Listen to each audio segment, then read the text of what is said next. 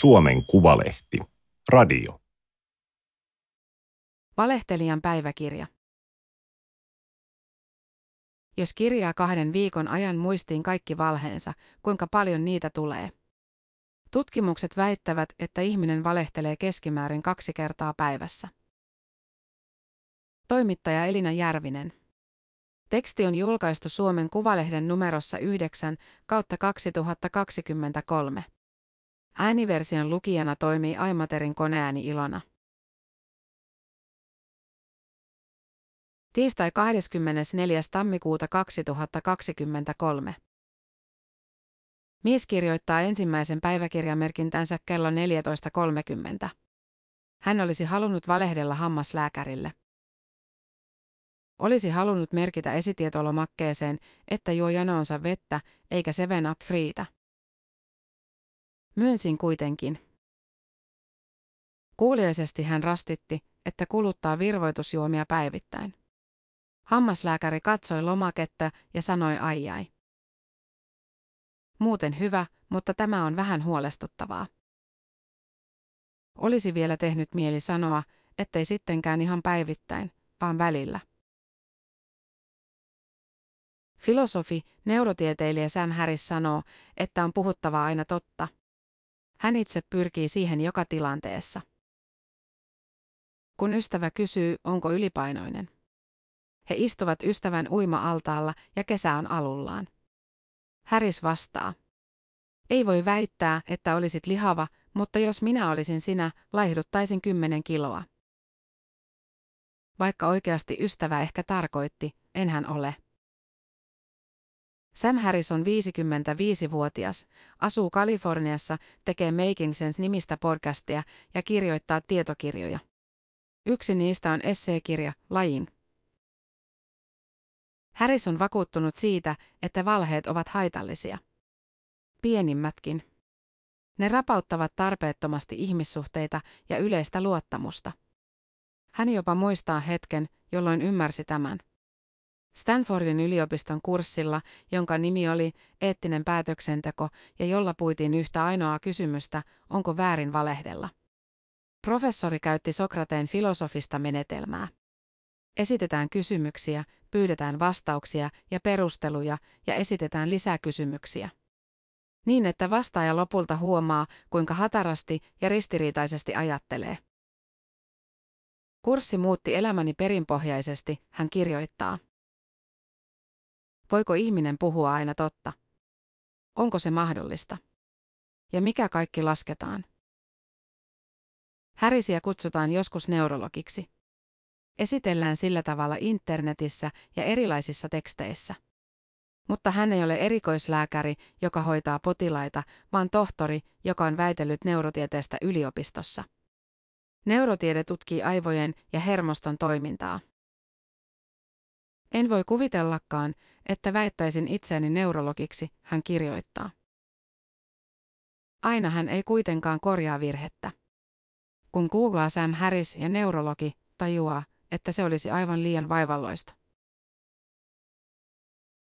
Tiistai 24. tammikuuta 2023. Kello 22 mies kirjoittaa päiväkirjaan, että valehteli tänään sähköpostissa. Ensin hän pahoitteli vastaanottajalle, että missasi tämän aiemman viestin ja sanoi, että on ollut sittemmin sairaana. Jälkimmäinen on totta, mutta olisin sairaudesta huolimatta kyennyt vastaamaan. Mies oli saanut luentokutsun. Mutta aihe oli sellainen, josta hän ei enää jaksaisi puhua. Mutta en myöskään haluaisi kieltäytyä, koska osallistuminen sarjaan olisi uran kannalta hyvä. Hän ei ollut vastannut mitään ja oli sitten unohtanut koko viestin. Nyt oli tullut kohtelias muistutus. No kuten näissä aina käy, suostuin sitten osallistumaan. Mieti ihmisiä, jotka olet tavannut viikon aikana. Kuinka monta heitä oli? Sellaisia, joiden kanssa puhuit kasvotusten. Joka 3:nnelle heistä valehtelit. Tulos on karkea, mutta tällaiseen lukuun päätyi tutkimusryhmä, jota johti yhdysvaltalainen sosiaalipsykologi Bella DePaulo. ihminen valehtelee keskimäärin 2 kertaa päivässä. Yleisesti ottaen vielä niin, että mitä läheisempi suhde, sitä isompi valhe. Valkoisia valheita syötetään tuttaville ja asiakkaille. Kätketään noloja sattumuksia, miellytetään, voidellaan kanssakäymistä. Ihana nähdä. Vakavilla valheilla suojataan mainetta tai läheistä suhdetta. Olin Pekalla yötä. Epärehellisyyttä on vaikea tutkia rehellisesti. Tämä on älykkyystesti, sanoivat yhdysvaltalaiset psykologit Edward Diener ja Mark Wolbon vuonna 1976. Osallistujien piti ratkoa niin monta anagrammia kuin 5 minuutissa ehtisivät. Valvontaa ei olisi, mutta kello soisi huoneessa 5 minuutin kuluttua. Silloin työ pitäisi lopettaa. Tutkijat ajastivat kellon ja kävelivät peiliseinän taakse katsomaan, mitä tapahtuu kun kello soi. Mitä tapahtui? Vajaa 1/3 lopetti ratkomisen kuten määrä oli. Mutta yli 70% jatkoi. Paljastumisen riskiä ei pitänyt olla. Vuonna 2011 heitettiin noppaa. Amsterdamin yliopiston professori Shalvi ja hänen kollegansa lupasivat siitä rahaa, mitä isompi silmäluku, sitä enemmän dollareita. Osallistujat saivat heittää noppaa kerran ja ilmoittaa tuloksen itse. Lopputulos oli, että he tienasivat keskimäärin $3,97. Tehtiin toinen koe. Noppaa sai heittää 3 kertaa, mutta ensimmäinen tulos piti ilmoittaa. Nyt ansiot nousivat. Osallistujat tienasivat keskimäärin $4,45. Sanotaan, että eläimetkin valehtelevat. Huijaavat vähintään. Kun vaara uhkaa, rantakäärme leikkii kuollutta. Se kääntyy selälleen ja roikottaa kieltään. Jos peto lähestyy pesää, sorsaamo esittää siipirikkoista ja houkuttelee pedon peräänsä.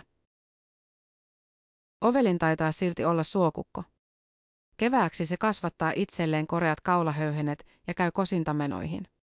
Paitsi muutama harva koiras. Ne pyörivät soitimella naaraan näköisinä ja parittelevat vaivihkaa naaraiden kanssa. Ja koiraidenkin kanssa, jos röyhelökaulainen sattuu kohdalle. Silloin ne saattavat siirtää röyhelökoiran sukuaukkoon omaa siemennestetään, ja kun tämä seuraavan kerran parittelee naaraan kanssa, päätyy naaraaseen myös huijarin sukusoluja. Suokukko on kiistatta viekas, mutta ehkä se ei kuitenkaan valehtele. Antti Kauppisen mielestä ei, sillä suokukko ei väitä mitään. Perusmääritelmän mukaan valehtelu vaatii sitä. Puhuja väittää jotain, jonka uskoo epätodeksi, sillä aikomuksella, että kuulija uskoo sen todeksi. Kauppinen on käytännöllisen filosofian professori Helsingin yliopistossa. Hän on juuri katsonut vähän määritelmiä alan kirjallisuudesta. Pelkästään Stanford Encyclopedia of Philosophy -sivuston artikkelissa niitä oli 20 ja erottelut hyvin hienovaraisia. Artikkeli oli monimutkainen, jopa Kauppisen mielestä osin saivarteleva, mutta yksi hauska juttu siinä oli. Nimittäin Sigmund Freudin suosikkivitsi.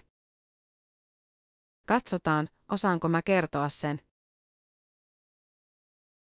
Pavel ja Trofim ovat nousseet junaan Moskovassa. Trofim kysyy Pavelilta, mihin tämä on matkalla. Pinskiin, Pavel vastaa. Valehtelija, Trofim sanoo. Väität, että olet menossa Pinskiin, jotta minä luulisin, että olet menossa Minskiin. Mutta olet varmasti menossa Pinskiin. Aika vaikea vitsi. Mutta Kauppista naurattaa. Eli tämä oli kaksoishuijaus. Trofim piti Pavelia valehtelijana ja sen vuoksi päätyi uskomaan juuri sen, mitä tämä sanoi. Pavel taas tiesi, ettei Trofim uskoisi häntä. Helppo ajatella, että Freud tykkäsi tällaisesta mutkan kautta puhumisesta. Freud oli itävaltalainen neurologi, joka kehitti psykoanalyysin 1900-luvun alussa. Toki artikkelissa huomautetaan, että vitsin väitetään olleen Freudin suosikki. Varmasti on vaikea sanoa. Jotta voi valehdella, pitää siis väittää jotain. Perusmääritelmästä on hyvä lähteä, Kauppinen sanoo. Mutta sitten on poikkeuksia. Yksi on se, että jättää jotain sanomatta. Oletetaan, että Lionel Messi on tehnyt oman maalin ja hänen joukkueensa PSG on sen vuoksi hävinnyt. Kysyt ystävältä, miten pelissä kävi, ja hän vastaa. Messi teki ratkaisumaalin. Se on totta, mutta otaksut, että ratkaisumaalin PSG:n hyväksi. Valehdellaanko tässä? Ei suoranaisesti, mutta saat tilanteesta väärän käsityksen, koska oletat, että sinulle kerrotaan kaikki oleellinen. Moraalisessa mielessä eroa ei juuri ole. Kauppinen miettii, mikä olisi paras käännös Pulshitille. Paskapuhe varmaan, sen tuntee kielitoimiston sanakirjakin. Se on samaa semanttista kenttää kuin valehtelu, mutta kuitenkin eri asia. Valehtelija välittää totuudesta, koska yrittää piilottaa sen, mutta paskanpuhuja ei välitä lainkaan. Hänelle on sama, onko väite totta vai ei, kunhan se sopii tilanteeseen. Ja saa kuulijoissa aikaan reaktion. Sama sekin, uskooko häntä kukaan. Trump saattaa olla hyvä esimerkki. Tai Suomen NATO-keskustelu viime keväänä. Siinä oli välillä Pulshitin makua, Kauppinen sanoo. Väitettiin, että ellei Suomi nyt liity NATOon, Venäjä hyökkää Suomeen. Tälle ei ollut perusteita, eikä niitä oltu kiinnostuneita edes selvittämään. Sanottiin vain. Torstai 26. tammikuuta 2023. Kello 13 mies kirjoittaa, sähköpostiin tuli jälleen kutsu. Häntä pyydettiin työpajaan, joka järjestetään kesäkuun alussa Tromssassa. Mutta hän ei voi lähteä monen päivän työpajaan. Kalenterissa on jo merkintä. Aivan sen keskellä Tampereella on Iron Maidenin konsertti, johon ostin hävyttömän kalliin lipun. The Future Past Tour, Nokia Arena. Mies olisi halunnut valehdella, ettei voi tulla Norjaan työ- ja perheasioiden vuoksi. On vähän noloa tässä asemassa ja iässä kieltäytyä työtehtävästä vain siksi, että haluaa nostalgiakonserttiin. Päätän sen sijaan vain jättää sanomatta, miksi minun pitää olla Tampereella. Pitääkö aina puhua totta, niin kuin vaikka neurotieteilijä Sam Harris vaatii? Filosofit ovat pohtineet tätä satoja vuosia. Valtaosa vastaisi, että ei pidä. Immanuel Kant sanoisi, että pitää. Kant kirjoitti jo 1700-luvulla Königsbergissä, että valehtelu on väärin ja oli aivan ehdoton. Jos murhaaja tulee ovellesi ja kysyy, missä ystäväsi on, sinun on kerrottava se, jos tiedät. Kant on poikkeus linjasta, Antti Kauppinen sanoo. Yleisesti ajatellaan, että joissain tilanteissa on hyväksyttävää valehdella tai johtaa harhaan. Esimerkiksi silloin, jos kyseessä on toisen etu. En yhtään tiedä, missä ystäväni on. Joskus myös silloin, jos kysyjän motiivit ovat arveluttavat. Jos tämä tivaa asioita, jotka eivät kuulu muille. Tullaan kysymykseen yksityisyydestä, Kauppinen sanoo. Siinä on kyse oikeudesta päättää, mitä itsestään paljastaa muille kuin läheisilleen. Jos kysyjällä on pakko vastata jotain, voi olla lupa valehdella yksityisyyden nimissä, Kauppinen sanoo. Mutta kenelle yksityisyys kuuluu? Bill Clintonille.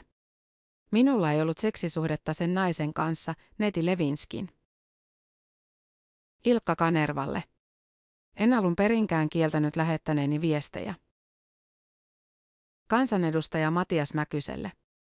Ei oo ollut, parikymppinen opiskelijatyttö jatkoilla. Lauantai 4. helmikuuta 2023. Kello 20.45 mies kirjoittaa päiväkirjaan. Hän oli tyttärensä kanssa kaupassa. He ostivat ruokaa koko viikoksi ja nostivat lopulta kassahihnalle valtavan määrän tavaraa. Kohta myyjä sanoi. Näistä kiiveistä puuttuu hintalappu. Tajuan välittömästi, että se todella unohtui tyttären kanssa puhuessa. Tämän olisi hyvin voinut kertoa. Huomaan kuitenkin sanovani, että hintalappu on varmaan tarttunut kiinni johonkin muuhun tavaraan. Miehen mielestä myyjä tuhahti vähän. Neuvoi sitten kassan, jonka luo saattoi mennä punnitsemaan. Keskustelupalstalla kysytään, tunteeko kukaan patologista valehtelijaa. Ja jos, ymmärtääkö tämä tilansa? Kysyjä viitannee ihmiseen, joka valehtelee sairaaloisesti koko ajan ja kaikesta. Vierailija vastaa hänelle, että oli sellainen itse. En puhunut mistään asiasta totta. Ensin kaikki oli peliä. Jos hän kävi kaupassa, hän sanoi käyneensä puistossa. Jos oli pyöräilemässä, oli muka kävelyllä. Jos osti farkut, sanoi verkkarit. Jos teki makaronilaatikkoa, sanoi nakkikeittoa. Vähitellen kävi selväksi, että valheella saattoi myös manipuloida. Tämä kaikki loppui siihen, kun eräs nainen oli hakemassa minulle pankkilainaa erittäin suuren summan, hän kirjoittaa. Menin terapiaan ja valehtelin auttajalleni heti ensimmäisessä istunnossa. Teksti on julkaistu vauva.fi-palstalla tammikuussa 2022. Voi olla, että vierailija on keksinyt koko jutun. Mahdotonta on sanoa sitäkään, oliko hän patologinen valehtelija. Sellaista psykiatrista diagnoosia ei voi edes tehdä. Lääketieteessä ei ole kriteeristöä tämän nimiselle sairaudelle. Patologinen valehtelu on pikemminkin psykologinen kuvaus, kuten HUSin psykiatrian linjajohtaja Jan Henry Stempari sanoo. Se kuvaa tietynlaista käyttäytymistä. Pakonomaista valehtelua, joka on jatkuvaa ja usein tarkoituksetonta. Sivullisen on vaikea ymmärtää sen motiivia. Miksi sanoa nakkikeitto, jos on makaronilaatikko? Motiivia ei ymmärrä aina henkilö itsekään, mutta silti hän tietää valehtelevansa. Hän erottaa toden ja epätoden ja yrittää toimia niin, ettei jäisi kiinni. Jos hän kuitenkin jää, käytös ei välttämättä muutu, mutta yleisö vaihtuu. Valheet säkenevät koko ajan. Alkavat pienestä, mutta kasvavat sellaisiksi, ettei niitä voi kukaan uskoa. Stempari sai kerran kuulla, kuinka kertoja oli hypännyt pentsihypyn, koskettanut maata ja kirjoittanut siihen nimensä ennen kuin köysi vetäisi hänet ylös. On arvioitu, että patologinen valehtelu on hyvin harvinaista. Tosin yhdysvaltalaiset psykologit Drew Curtis ja Christian Hart päätyivät toisenlaiseen johtopäätökseen. Heidän tutkimuksessaan siitä kärsi 8–13% ihmisistä. Jos yleistää, tämä tarkoittaisi sitä, että suomalaisessa koululuokassa kasvaisi keskimäärin 2 patologista valehtelijaa. Curtisin ja Hartin tutkimus julkaistiin pari vuotta sitten. Silloin tutkijat esittivät myös, että patologisen valehtelun pitäisi olla oma diagnoosinsa. Tällä hetkellä diagnoosia ei ole, eikä siten pätevää hoitoa. Sunnuntai 5. helmikuuta 2023. Mies kirjoittaa päiväkirjaan kello 12.45. Hän söi vaimonsa kanssa lounasta ja puhui Zelenski-artikkelista. Helsingin Sanomien kuukausiliitteessä oli juuri julkaistu iso juttu Ukrainan presidentistä. Vaimo sanoi, ettei oikeastaan tiedä paljonkaan Zelenskistä eikä ole koskaan kuunnellut tämän puheita. Oletko sinä, vaimo kysyi. Muutaman, mies vastasi. Tunnen saman tien häpeää, koska alan miettiä, mitä oikeasti olen tehnyt, hän kirjoittaa. Olen kuunnellut joitakin muutaman minuutin pätkiä hänen puheistaan. Piirretään paperille jana. Merkitään sen vasempaan laitaan paha ihminen, sanotaan Adolf Hitler, ja oikeaan laitaan hyvä ihminen, Mahatma Gandhi. Gandhi on hyvä, koska hänellä on monia hyveitä. Moraalisesti arvokkaita luonteenpiirteitä. Ennen kaikkea hän on rehellinen, sillä se on tutkimusten mukaan hyve, jota eniten arvostetaan. Tälle janalle meistä kukin sitten sijoittuu. Kuka kallistuu enemmän vasemmalle, kuka oikealle? Ja se, joka on hyvä ihminen, on aina hyvä, mahdollisimman rehellinen, vaikka tilanne olisi mikä hyvänsä ja ympärillä ketä tahansa. Hän on moraaliselta luonteeltaan tällainen. Vai onko kuitenkaan? Aku Visala huomauttaa, on jonkin verran tutkimusta siitä, että ihmisen käyttäytyminen riippuu tilanteesta enemmän kuin huomaamme. Ettei mitään pysyvää luonnetta ole ehkä olemassa. Jolloin seuraus on se, ettei voi oikeastaan olla hyveitä tai paheitakaan.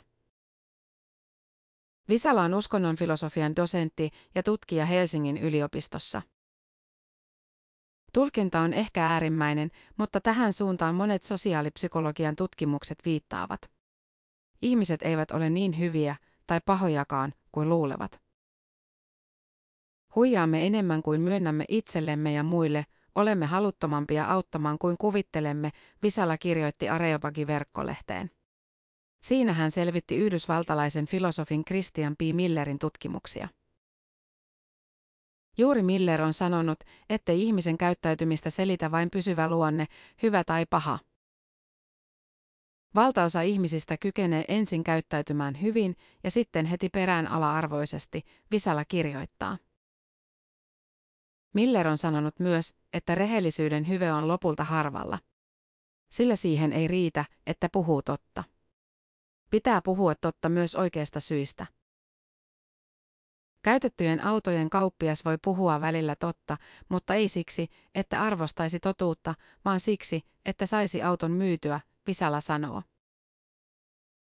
Tätä me ei pidetä moraalisesti arvokkaana. Arvokasta on se, että puhuu totta myös silloin, kun siitä on itselle haittaa. Valehtelua pitäisi tutkia vielä paljon enemmän, Visala sanoo. Erityisesti sen motiiveja. Valheilla on nimittäin sellainen ominaisuus, että ne vaikuttavat muihin. Kaikki paheet eivät vaikuta. Jos tyypillä on vaikka huono itsekontrolli, ei sillä ole muiden kannalta välttämättä väliä. Mutta jos ihmiset valehtelevat tai joutuvat valehtelemaan, koko yhteiskunta rappeutuu. Tätä on todistettu monta kertaa. Vankileirien saaristossa on jakso, Visala sanoo ja kurkottelee kättään. Ootas mä kaivan sen tosta. Venäläinen Aleksandr Solzhenitsin on hänen lempikirjailijoitaan ja pääteos käden ulottuvilla. Siis se pitää parin vuoden välein lukea. Hänestä romaani kuvaa suurenmoisesti yhteiskuntaa, joka on seurausta huonosta filosofiasta. Jokaiselta sivulta löytyy ihan älytöntä tykitystä. Hän selaa sivuja ja lukee puoliääneen. Yhteiskunnan yhteiselämä oli sitä, että kavaltajat nousivat asemiin, lahjattomuudet perivät voiton ja kaikkein paras ja rehellinen joutui veitsen silppuamaksi. Ai ai. Sitten oikea kohta löytyy, tässä. Valhe-elämän muotona, osa 4, luku 3. Jokainen keskustelu toisen neuvostoihmisen kanssa edellyttää valehtelemista, välistä ylenpalttista, välistä varovaa, välistä alentuvasti vahvistavaa. Alituinen valhe muuttuu ainoaksi vaarattomaksi elämisen muodoksi. Visala unohtuu lukemaan ja havahtuu sitten. Miksi mä aloin tästä puhua ja minkä haluan jättää viimeiseksi ajatukseksi on se, että totuudellisuudella on valtava yhteiskunnallinen arvo. Ja kaikki yritykset vetää mattoa sen alta on aika vaarallisia. Torstai 9. helmikuuta 2023. Kello 17.15 mies päättää päiväkirjan ja lähettää sen. Mies on Antti Kauppinen, käytännöllisen filosofian professori Helsingin yliopistosta. Hän on kirjannut tätä juttua varten muistiin valheitaan ja tilanteita, joissa niihin on ollut kiusaus. Hän puhui hammaslääkärille totta Seven Upista, mutta valehteli kassalle kiiveistä. Olisiko nimi pitänyt kertoa jutussa aiemmin? Huijattiinko, kun ei heti alussa kerrottu? Immanuel Kant varmasti sanoisi, että huijattiin. Kauppinen pohtii kuluneita päiviä. Hän kirjoittaa. Huomaan merkinnöistäni, että valehtelen ennen kaikkea pitääkseni yllä jossain määrin ihannoitua käsitystä itsestäni. Näyttääkseni ahkerammalta, kunnollisemmalta, tunnollisemmalta ja sivistyneemmältä kuin tosiasiassa olen. Taustalla lienee jonkinlainen häpeän tai nolostumisen tunne siitä, että en todellisuudessa vastaa edes omia suhteellisen vaatimattomia ihanteitani. Hän sanoo, ettei valehtelusta ollut tässä edes hyötyä. Ei tullut parempi mieli, oikeastaan päinvastoin. Kassatilanteen jälkeen oli tunkkaisempi olo kuin hammaslääkärin jälkeen. Sekin on sanottava, että vain tästä syystä valehteleminen liittyy epäilemättä etuoikeutettuun asemaani ihmisenä. On koti, perhe ja hyväpalkkainen työ. Ei ole tarvetta käyttää muita hyväkseen ja kertoa manipuloivia valheita. Kuin ehkä siinä mielessä, että koettaa manipuloida muiden käsitystä itsestään. Kant tuskin hyväksyisi tätäkään. Kauppinen sanoo, jos kohtelisi muita kunnioittavasti itsenäisinä yksilöinä, antaisi heidän vapaasti muodostaa käsityksensä. Ei yrittäisi johdatella esittämällä itsestään väitteitä, jotka tietää epätosiksi. Tämä oli Suomen Kuvalehden juttu, valehtelijan päiväkirja. Ääniversion lukijana toimi iMaterin koneääni Ilona. Tilaa Suomen Kuvalehti osoitteesta suomenkuvalehti.fi/tilaa.